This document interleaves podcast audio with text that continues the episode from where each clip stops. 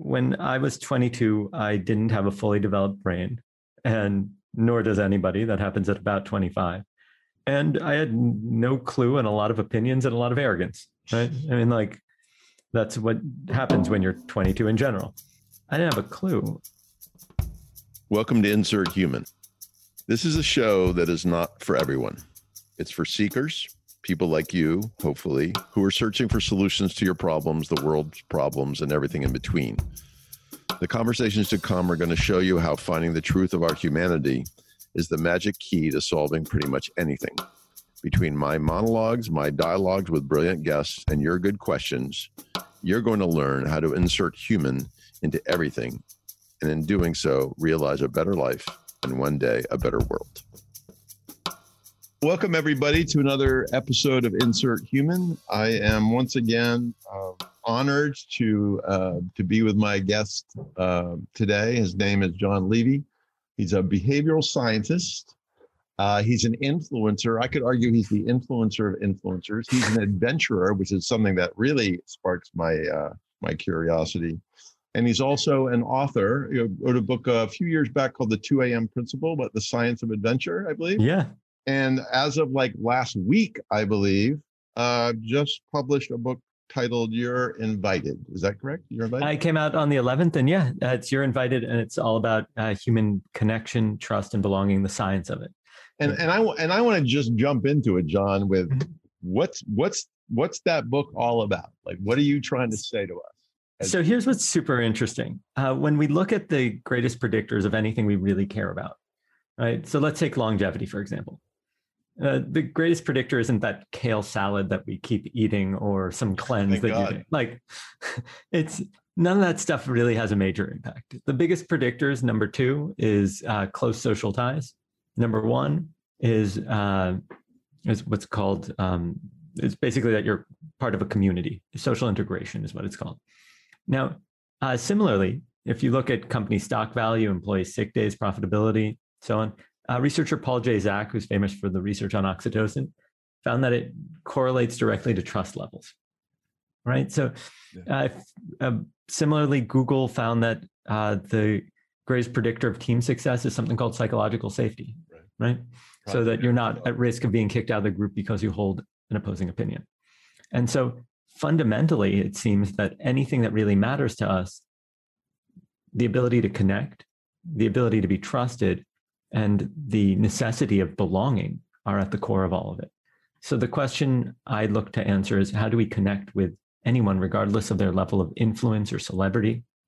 And how do we do that in a meaningful way so we actually have great relationships? Because nobody likes networking, right? Like, that stuff's terrible. I have to interject a quick question here, which is, do you think humankind is inherently good at connecting? I think it's engineered into us. And here's a great example. And I love this example. It was in the book Tribe by Jünger, I think. Mm-hmm. He gives the example of during the Blitzkrieg on London, the Germans are bombing. It's, middle of World War II. And people thought that fighting and looting would break out at the bomb shelters. And it never happened. And that's because when we face a challenge, human beings support each other. And that seems to be generally at the core of human beings. You can, so we in extreme adversity to come together. Is that a way to think about it? So I think we're wired for it. And there's an anthropological theory that suggest that a mother with child cannot collect enough calories and protect the child in a single day for both of them, which means that we are fundamentally dependent on one another, right? There are certain species that, fawn is born, it can run within minutes of birth. Human beings need to be protected for over a decade. Right. We need each other. And so it's at the core of human beings. That doesn't mean that we couldn't be taken advantage of, lied, or tricked. Right. But overwhelmingly, we're generally pretty safe, and we have become progressively significantly safer over time. And with that, there's sort of maybe a negative corollary, which is the level of loneliness in the world. Yeah. Particularly the United States. Yeah, it's kind of crazy. In 1985, we had on just about 3 close friends besides family. By 2004, we were down to 2. And I don't even know what it's like now because of the pandemic. It must be quite low. Right. But loneliness is on par with smoking a pack a day of cigarettes. Right. And so I knew that we were in big trouble when single person karaoke rooms were on the rise in Japan. Like that's, so think about this. You're like, okay, what am I going to do Friday night? I'm going to go sit in a room alone and sing. Right. Like, and I doubt it's because like all these people are going to try to be like the next contestant on Japan Idol, you know, or whatever. Right. Have you also read about the Japanese phenomenon of people hiring actors to play roles in their life? Yeah, like Friends and stuff like that. Yeah. Or even it's like a self-created Truman Show. Right. Yeah. So I think it really, you know, what's the guy's name? Matt Lieberman, who's a neuroscientist. I think he's at UCLA. Did this crazy study where people came into the lab and had their brain scans, and they played a game, a digital game called Cyberball. It's a silly game. Essentially, there are 3 players, and you have a ball, and you pass it between yourselves. And at a certain point, while you're having your brain scan, the other 2 players stop passing you the ball and just pass it between themselves for a few minutes, and then the game ends. And you suddenly see that the areas of the brain associated to social pain light up, and they're almost identical to physical pain. And then they repeated the same experiment, but gave half of the group a placebo and half of the group painkillers. And the people who had the painkillers, those areas didn't light up. So it turns out that painkillers function on both social and physical pain, and they're probably not as different as we think they are. And the social pain is potentially the thing that impacts mortality, right? Like you die, longevity is impacted as much by a lack of connection as it is by other. Yeah. So there's in the extreme case, there's something called broken heart syndrome, which causes heart failure. But it does things like reduces sleep, increases anxiety and cortisol, right? So it like wears the body down. Yeah. It puts you in a stress state. And that makes sense because if evolution, from an evolutionary perspective, we need other people to survive.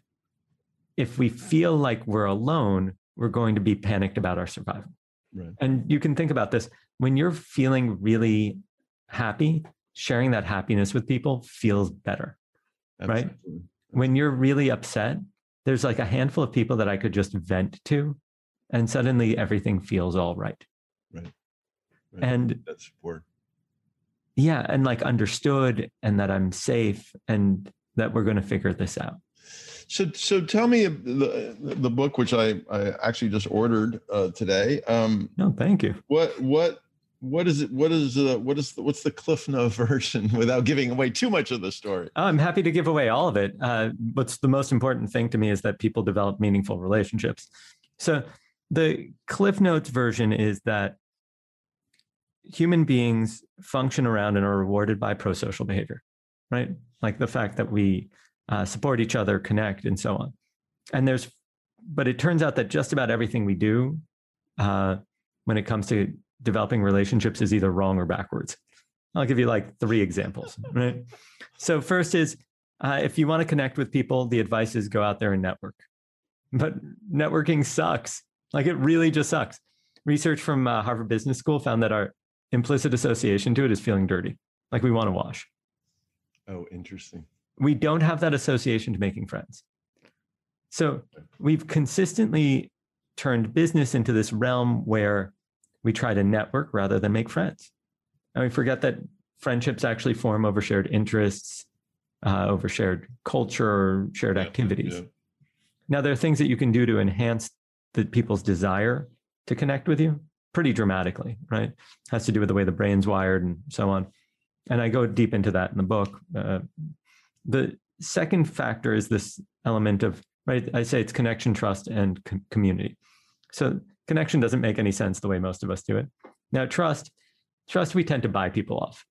Like we try to. I'll take you to an expensive dinner. I'll invite you to a party and give you a swag bag. I'll gift you a product. Let me ask you a question. Do you really want a shirt with my company logo on it? No. Like, no, nobody wants that stuff. So the Cliff Notes version is that oddly the exact opposite works. It's called the IKEA effect. And it's that we disproportionately care about our IKEA furniture because we had to assemble it. Right. And anything we put effort into, we care about more. I've actually, if I can just jump in on that one, I've heard and learned that if you come to my house for a dinner, and I'd love if you're ever in Boston to come over for dinner. Ooh, free meal. If I ask you to help prepare, you will enjoy the evening more. I guess that's the IKEA effect. Yes. For years, I've been running the secret dining experience. 12 people are invited. They're not allowed to talk about what they do or even give their last name. They cook dinner together.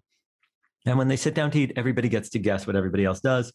They find out that it's a Nobel laureate, an Olympian, an editor-in-chief, a celebrity, an Academy Award winner, a Grammy, whatever it is, right?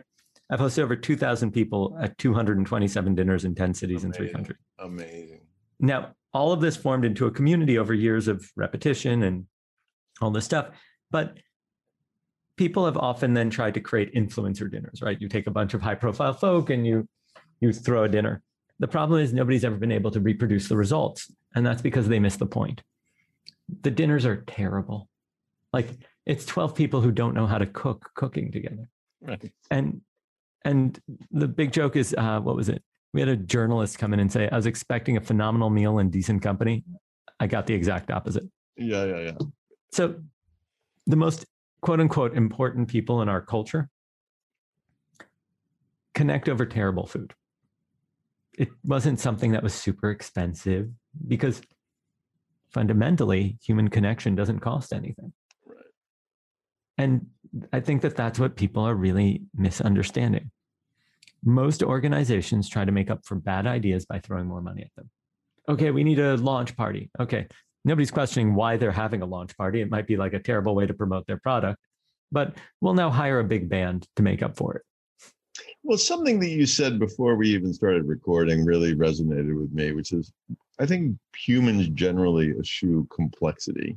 And it strikes me that some percentage of people think intimacy is complexity. And so let's focus on food, which actually isn't that complicated, as a way to foster connection, which isn't effective, but I think particularly corporately, there's this bias towards the simple, the straightforward, even if it doesn't actually work.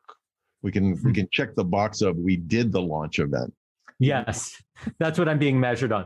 I think it's actually that the metric has nothing to do with the outcome. Right. So I think it's a misalignment because, human connection's actually pretty simple. It's built on like one basic unit, I would argue. And it's called a vulnerability loop. And it works like this. We're chatting, we're walking down the street. I'm visiting in Boston. This is before we've cooked dinner. And you say, John, it has been, my new book's coming out in a few months. I'm super stressed. I don't know how I'm going to get through everything. In that moment, you've signaled vulnerability. Right. If I ignore you or make fun of you, trust will be reduced. Right. But if I acknowledge it and then I match it and I say, Chris, I went through the exact same thing publishing this book. Right. Let's talk it through. Right. Suddenly, I've signaled vulnerability back. You've seen that. And now we know we can trust each other at this higher level of vulnerability. And I would argue that that's kind of the base unit of functionality, which is the reason the dinners work is that as you're cooking together, there's a problem too big for any one person to complete by themselves. And suddenly you're opening and closing vulnerability loops, passing each other things, following instructions from one another, so on and so forth. That's what actually makes workplaces great. How do you think the corporate world does vis-a-vis vulnerability? Showing it, fostering it, allowing it. I mean, that's a massive broad. I think it's a really complex issue because now there's this, I don't know what the right word is, but there's this very complex idea of bring your whole self to work. Right. And I don't know how that pans out. Yeah. And so, for example, I'm going to take a couple of extreme examples, right? I have a friend who, for Halloween one year, dressed up as Carrie Dragshaw from Sex in the City. The photo went viral from his Halloween costume. and then started recreating the scenes and produced an alternate personality called Carrie Dragshaw. Right? I love it.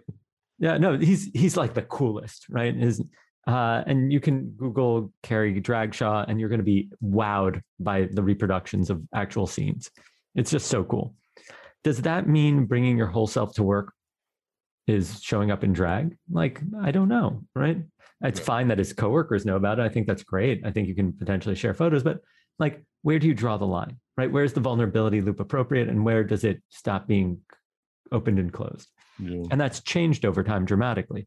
And many places it's not appropriate to talk about your divorce or anything like that, right? You might want to let your boss know just because it might affect your schedule, but so those aren't the types of vulnerability loops I necessarily encourage, right? I encourage things like, let's say, Chris, you and I work together. I go, Chris, I know that you are like the technology expert, right? In terms of thought leadership, I have a big project that I have to deliver. Can you talk me through this idea? I want to make sure I get this right. Mm-hmm. In that moment, I've absolutely opened a vulnerability loop. And here's what's interesting.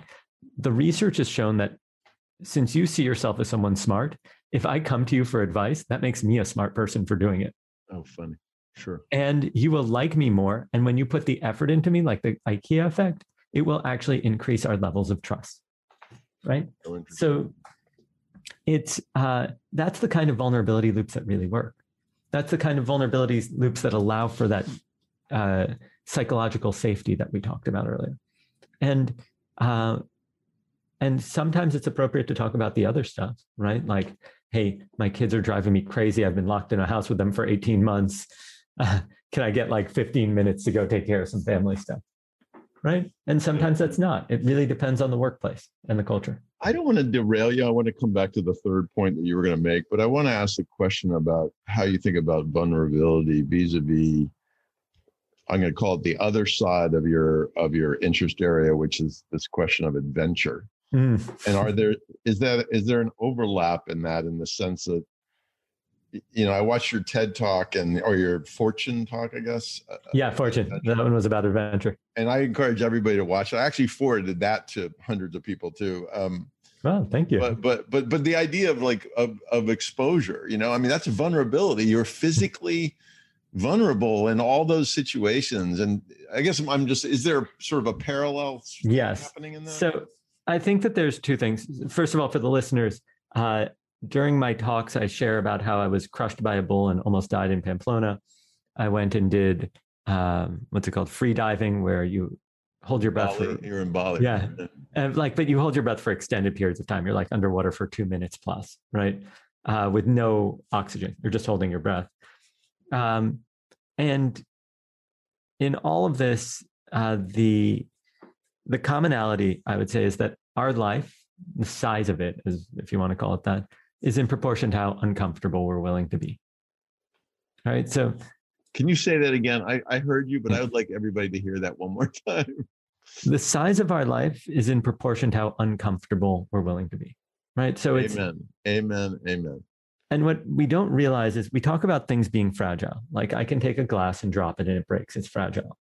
But human beings are anti-fragile, which is, and this is true for most living systems, when you put some pressure on us, it causes us to get stronger, right? You lift weights, you tear muscle, it gets stronger. Now, if you want to be a good public speaker, there's a whole lot of discomfort you have to go through. Mm-hmm. You have to go through speaking in front of a group. You have to do that over and over again. You have to get feedback. All of that is uncomfortable. Yeah. All of us take it personally at some point. Even practice is uncomfortable, I think. Yeah. And so, every anti-fragile system grows because of discomfort. And it is fundamentally uncomfortable to be vulnerable. But that's where the opportunity is. Right.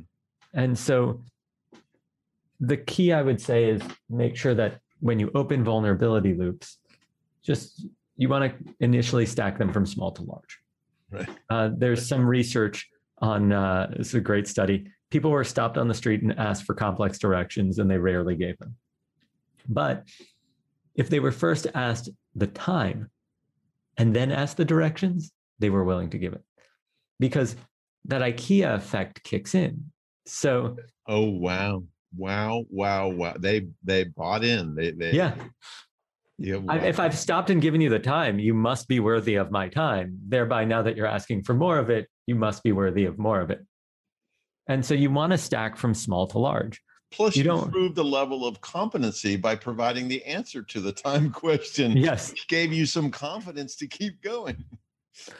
It's pretty amazing that that's how we are as people. There's all these kind of like behavioral biases kind of associated to it. One's called the endowment effect, which is once you have something, you disproportionately value it versus like if you were to get it new.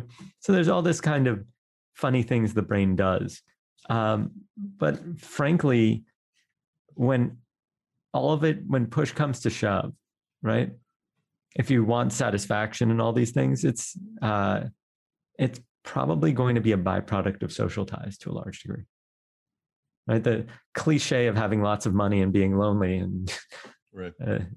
The satisfaction and quality of life of people who are in tightly knit communities is very high, to the point that people will fundamentally deny their sexual orientation, for example, not to lose their social ties.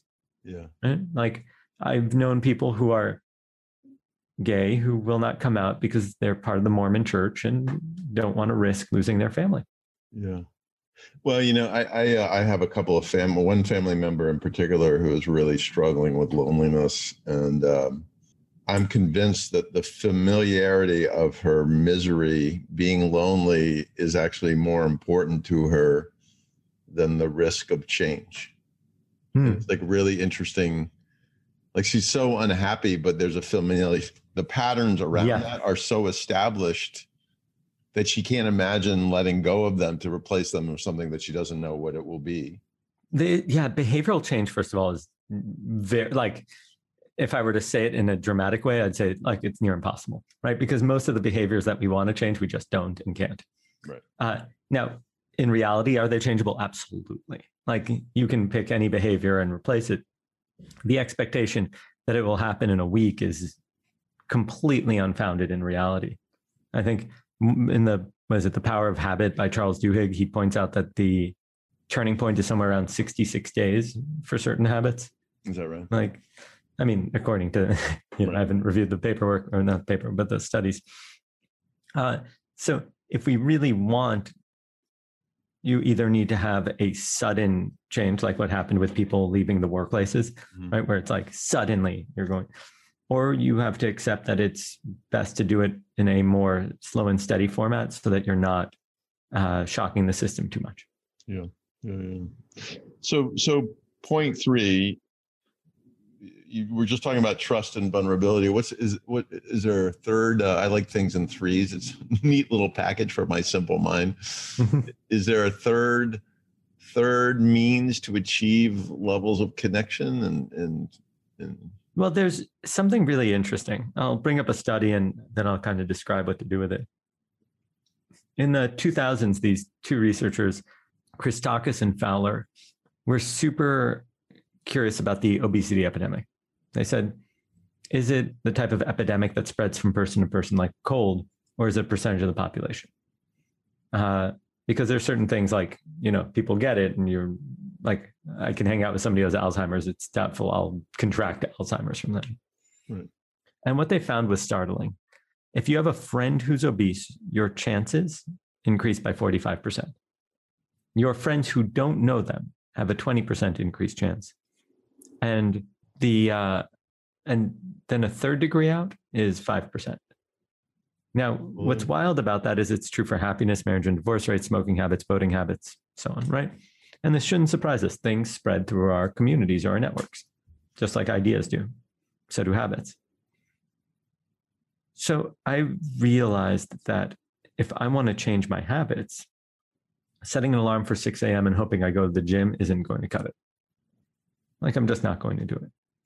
But maybe if I hang out with a bunch of people who are athletes, it'll start being part of my natural routine. Right. And I'm thinking just quickly, I'm thinking about alcoholism in mm-hmm. our country and how the phenomena, I don't know if it's a phenomena, but the pattern we have, I mean, people hanging, you know, the drinking, I would say we, and I drink, but I would say our country has a drinking problem. Mm-hmm. And it arguably is because people are hanging out with drinkers and just keeps. They have a drinking solution, is what it sounds like. Right. It's just not a solution that's very good for you. Right. I think, first of all, drinking is going down. Millennials and younger are drinking less and less. Is that right? Supposedly. And partially, it's, I think, because smoking marijuana has increased since cannabis has been legalized in a lot of places. Also, it's a lot of calories. And if you look, the greatest predictors of longevity after social integration and close social ties. Number 3 is quitting smoking. Number 4 is quitting drinking. Oh, wow. Wow. So anyway, what I ended up doing with this information is saying, great, if I want to have an extraordinary life, I need to connect with extraordinary people, or at least those I admire and respect. But then there's another element which doesn't occur to most of us, especially those who are in a networking mindset. They view it as like hoarding relationships. But Chris, I find you fascinating, right? So if I want to keep you in my life, I shouldn't just like constantly message you. I should also introduce you to as many people that I think are exceptional that are in my life. Right. Because with every additional connection you have to somebody I know, that pulls you closer into my world. Right. And now your thinking, your habits, your good nature, your whatever it is, can perpetuate through the community. You have that same whatever percentage effect on all those people now, and then it comes back to me as a secondary benefit. Yeah. So my objective isn't to just know people, not to have a lot of connections, but for them to be connected, to develop a sense of belonging or community, because ultimately that's that thing that really makes the difference in life. Yeah. So when you were a teen, mm-hmm. or maybe coming out of, you went to NYU, I think, right? Undergrad. Yeah, my daughter went there as well. But when you were coming out of NYU, did you get this the power of connection back then? Oh God, no. I came out of NYU. Let's first of all be really honest about a few things. The first is that when I was 22, I didn't have a fully developed brain, and nor does anybody. That happens at about 25. And I had no clue and a lot of opinions and a lot of arrogance, right? I mean, like, that's what happens when you're 22 in general. Right. I mean, maybe, listener, you're in a different boat. Maybe you're incredibly humble and all that, and that's awesome that you could be much more developed than I was. Right. I didn't have a clue. I came to a lot of these realizations when I was in a personal development training program at the age of 28. And the program leader said, the fundamental element that defines the quality of our lives are the people we surround ourselves with and the conversations that we have with them. And so I realized I either need to connect with different people, or I need to change what I talk about with the people I'm around. Because if I keep talking about the things I always talk about, my life will stay identical, or maybe slightly improved, right? Choose one or the other, or both of those things. Yeah, precisely. Right. But yeah, when I was 22, man, I knew how to get into debt. That was something I was very good at. I knew how to drink quite a bit and pack on a few extra pounds. Yeah. So I'm asking the question because I get asked a lot, how do I meet people?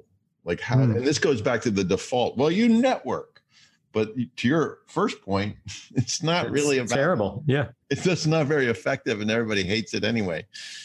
So how would you advise your 22-year-old self who did understand the desire, had the desire and or want to connect? The first thing I would say is that relationships are a really long game, and treating them like short-term benefits is missing the point. Right? We all want to meet, like, how about this? If I ask most people, who do you want to meet right now? The answers you get are like Richard Branson and Elon Musk. And I'd say, great. Then what? Do you think you're going to hang out with them? Like, I've just introduced you. What's the first thing you say? It's up until a couple of weeks ago. Yeah, exactly. What are you going to do with it? Like, okay, so I've introduced you. Now what? You haven't developed. That's like saying I want to be a pro basketball player and then putting you in the NBA at age 12. You'll have no idea what to do with those relationships. It's an anti-fragile system. You need to build up your ability to interact with people. So my first recommendation would be to realize that human beings connect over shared interests, activities, and cultures. So find those activities that you actually enjoy participating in and slowly but surely invite people to participate. The initial people you invite are going to be around your age, but as you improve the experience and as the community grows, you'll be able to pull in higher status people, especially if, and there's a few things. One is it's highly novel, meaning that it stands out as different or unique, right? Influential people have experienced it all. So if you can do something that stands out, the reason my dinners work, nobody has that format. And if anybody were to try and copy that format, everybody would know it was something I invented because we were on the cover of the style section of the New York Times. Invent your own thing. You like hiking? Take people on a hike. You like... Were the first 10 people at the first dinner? Oh, they were not as impressive as the current group by no stretch of the imagination. They were wonderful people, and they also became more successful over time. But I had no idea what I was doing in the early stages. Now there's an entire book that I wrote that like breaks down how to connect and build trust with anyone. Right. So the first thing is people connect over activities. That could be like games played over Zoom. That could be hiking, that could be literally knitting. It could be a cocktail teaching class, although I don't necessarily recommend that because the number of people who are important who are sober, it's why I don't really like happy hours that much. Yeah, I want something that doesn't alienate people or put them in a risk. I would never want to be the cause of somebody starting to pick up drinking again or something like that. Yeah. So that first, I'm just curious, I want to correlate the adventure thing back into this, because I think that first dinner was, two things. That first dinner was risk. And the second is the ability to find affinity connectors, interest connectors is based on how one engages the world generally and how many experiences one gets to determine one's interests and affinities. You can only be interested in something you're exposed to. That's an excellent point. So you do want, one of the reasons that I invite people from disparate backgrounds to the dinner is because I want to be exposed to as much as possible. Right. And I find it super interesting to meet like the world's expert on venomous snakes and insects, or whatever it is, arachnid, and they're next to like a sound engineer who won 4 Academy Awards.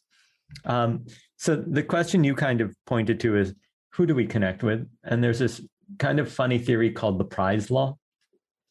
And it's coincidental that it's called prize, P-R-I-Z-E, prize law? I'm dyslexic, so I'm not sure. I think so. Okay.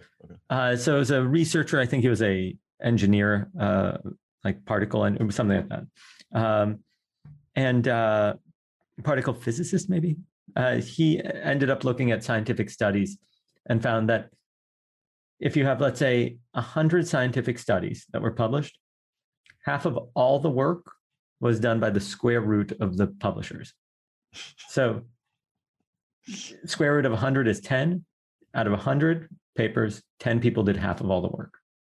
And he theorized that probably extends to other industries. So the entire entertainment industry is 400,000 people. Square root's about 630 some odd. Then there's probably about 630 people who are doing half of all the work in the industry. Right. And that shouldn't surprise you because you keep seeing Spielberg and Sondheim and like all these names appear over and over again, right? It's like another version of the Pareto principle, I suppose, right? Like a minority creating the majority. The 20/80 rule, yeah. But what's interesting about that is that it allows you to make a much more manageable list of who you want to connect with. Because the 20/80 rule is probably breaks down at a certain point. And 20% of 400,000 is still a lot of people. Right, right.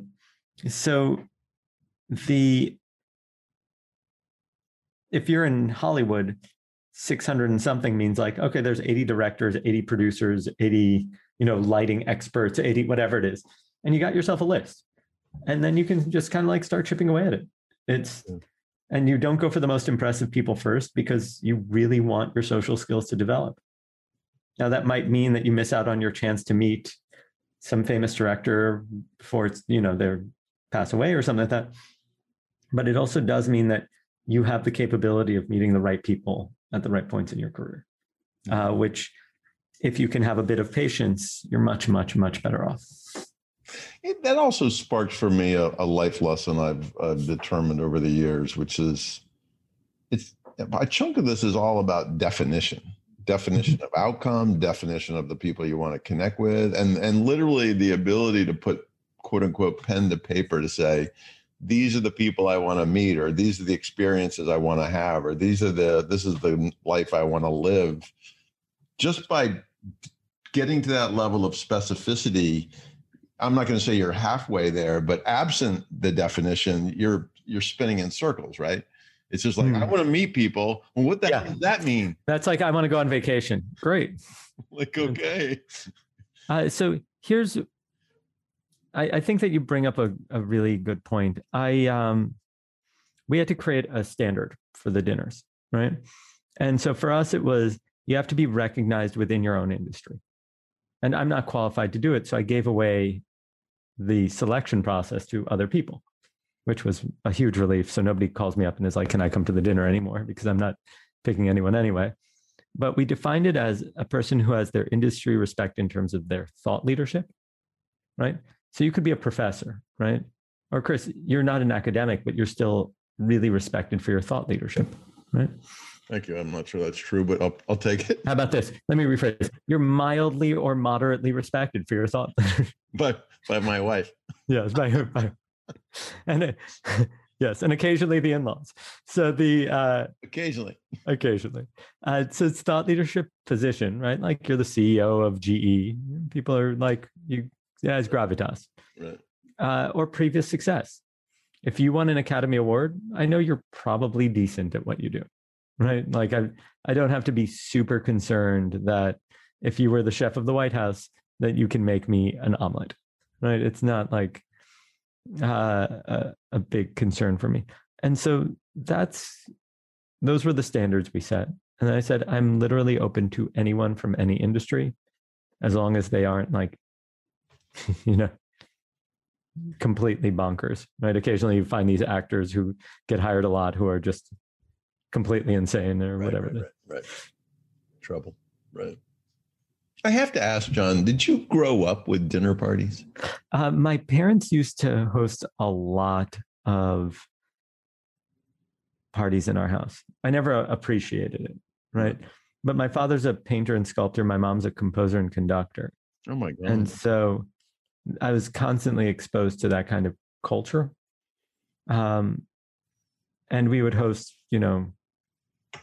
80-person Thanksgivings and oh my God, yeah, Jewish, so sit down 30-person Passovers, like big things and performances and people singing and I definitely think it had an effect. Although I'd go play Super Nintendo in my bedroom, like it's not. I wasn't hanging out with any of those people. Yeah, well, I asked because Kate and I entertain. Well, pre-COVID, we entertained quite a bit. We have a thing called the spring fling, and we have dinner parties. And I was raised in a similar kind of household, and I marvel at how many people don't do that at all. And I would say to the audience, one tiny little baby step is to take a page out of your proven playbook and just have a couple people over for dinner. Like, yeah, I would say, even you want to take the pressure off, invite a person to go for a walk. Right. Like if you're introverted, you don't need 10 people over. Yeah. Lean into what you're good at, which is like developing deep, intimate relationships. Yeah. Here's what'll happen.